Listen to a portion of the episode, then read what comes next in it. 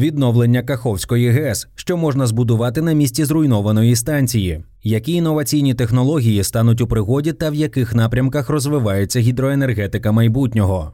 Уночі проти 6 червня рашисти вчинили приголомшливий акт терору та екоциду, підірвали Каховську ГЕС. Окупанти замінували станцію ще у 2022 році. У жовтні президент Володимир Зеленський у своєму зверненні до Європейської ради наголошував, що в разі підриву дамби наслідки будуть катастрофічними. Росія свідомо створює підґрунтя для масштабної катастрофи на півдні України, казав він. Ми маємо інформацію, що російські терористи замінували дамбу й агрегати Каховської гідроелектростанції. Масштаб наслідків цього злочину поки що важко оцінити повною мірою. Каховська ГЕС давала світло й воду величезній кількості людей і підприємств, живила північно-кримський канал, не кажучи вже про те, скільком мільйонам живих істот слугувала домівкою її природна екосистема. Зранку 6 червня в Укргідроенерго Енерго заявили, що гідроелектростанція повністю зруйнована і відновленню не підлягає. Пізніше керівник Укргідроенерго Ігор Сирота сказав, що відновлення Каховської ГЕС коштуватиме 1 мільярд доларів і може тривати 5 років. У будь-якому разі потужна енергетична інфраструктура в цьому регіоні потрібна.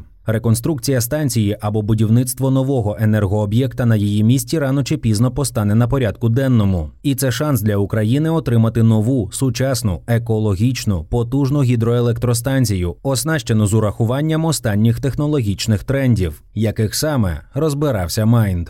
У чому унікальність Каховської ГЕС? Каховська ГЕС була інноваційною від народження. При її будівництві впроваджено низку прогресивних на той час технологічних рішень. Наприклад, вона стала першою у світовій гідробудівничій практиці спорудою, зведеною на дрібнозернистому муловому ґрунті. Її земляна гребля з дуже пологими схилами має статично лежала на великій площі пливуна. А у 2019 році, вперше в Україні, тут було проведено експеримент з аерації води, який був вдалим і довів, що в умовах станції технічно можливо збільшувати концентрацію розчиненого у воді кисню. Чому світова гідроенергетика і тепер на часі як ніколи? Нині гідроенергетика переживає підйом, адже відповідає на два актуальні питання сучасності: незмінний і доступний ресурс та екологічність. Вона є найпотужнішим і найбільш широко використовуваним джерелом відновлюваної енергії. Згідно зі свіжим звітом Міжнародної агенції з відновлюваної енергії, гідроелектростанції у 2022 році виробили 1,4 гігавата енергії, а це 41,3% від загальносвітової потужності відновлюваної генерації. Кількість ГЕС у світі та обсяг згенерованої ними енергії зростає з кожним роком. Які найзнаковіші проєкти з'явилися останнім часом? Світову першість у виробництві гідроелектроенергії утримує Китай, і не дивно, з 2012 року на річці Янцзи працює найбільша у світі гребля три ущелини. Від ідеї до її втілення минуло близько сотні років, майже 40 років ідеації, скільки ж проєктування і будівництво зайняло 20 років. Планова потужність цієї станції 22 тисячі 500 МВт. Порівняйте з нашою Каховською, яка виробляла 334,8 МВт. За попередніми оцінками, три ущелини коштували Китаю 29 мільярдів доларів, з яких понад 10 мільярдів було витрачено на переселення людей. Але уже до 2018 року сукупний дохід від греблі становив майже 44 мільярда доларів, і це без урахування доходів від туризму. Ця станція стала місцем реалізації великої кількості технологічних інновацій, найвідоміша з яких ліфт для малих і середніх суден тонажністю до трьох тисяч тонн. Судно запливає в камеру суднопідіймача і піднімається на висоту 113 метрів. Завдяки ліфту прохід суден греблею забирає 40 хвилин. Для порівняння подолання всіх п'яти камер шлюзу трьох ущелин забирає 4 години. Чи є якісь ризики для довкілля в подібних проєктах? Зведення гребель монстрів має і свій зворотній бік, про який гучно кажуть екологи. Якщо виробництво гідроенергії більш-менш екологічне, то побудова станцій несе великі ризики для довкілля. Наприклад, будівництво бразильської ГЕС Белумонте уповільнило течію річки Сингу у межах п'яти муніципалітетів Бразилії, що вплинуло на людську діяльність і місцеву флору та фауну. Консорціум Норте Енергія, який експлуатує станцію, вона є четвертою за розмірами ГЕС у світі. Досі проводить компенсаційні заходи й уже витратив на це 6,3 мільярда бразильських реалів або ж 1,25 мільярда американських доларів. Які альтернативи існують? Однією зі стійких тенденцій є розвиток малої гідроенергетики, мікро, міні, навіть пікостанцій, що здатні живити до п'яти будинків. Вони ідеально підходять для постачання відновлюваної енергії невеликим громадам. Для їх роботи не потрібні гребля чи водосховища, що мінімізує вплив на природні екосистеми. Але їхня вихідна потужність нижча, а сезонні явища можуть призводити до коливань виробництва енергії. Україна має суттєвий потенціал розвитку в цьому напрямку. У звіті ООН щодо світового розвитку малої гідроенергетики за 2022 рік потенціальна потужність наших малих ГЕС оцінена на рівні 280 МВт при наявному рівні 119,6 МВт. Які тренди сучасної гідроенергетики проглядаються в майбутньому? Нещодавно портал Startaz Insight оприлюднив 10 найактуальніших трендів гідроенергетики у 2023 році на основі дослідження 487 стартапів і скейл-апів з усього світу, які працюють у цій сфері. Аналітики вважають, що ці дані допоможуть гравцям енергетичної галузі, муніципалітетам та урядам краще підготуватися до ухвалення стратегічних рішень. Перше модернізація наявних технологій, осучаснення гідроелектростанцій через впровадження новітніх досягнень у технології турбін. Генератори з постійними магнітами та турбіни, безпечні для риб, збільшують виробничу потужність і продуктивність станцій, а рішення для зберігання та гібридні акумулятори дозволяють ефективно використовувати та транспортувати вироблену електроенергію.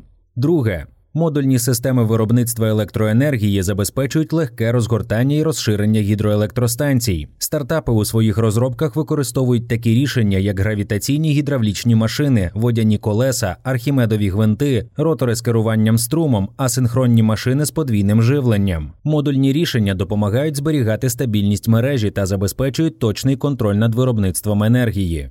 Третє морські та гідрокінетичні технології. Енергія океанських течій, хвиль і припливів відкриває величезні можливості для створення надійної, чистої енергії. Загороджувальні технології, генератори припливних потоків і технології з гідрокінетичного потоку є одним із останніх досягнень у цій сфері.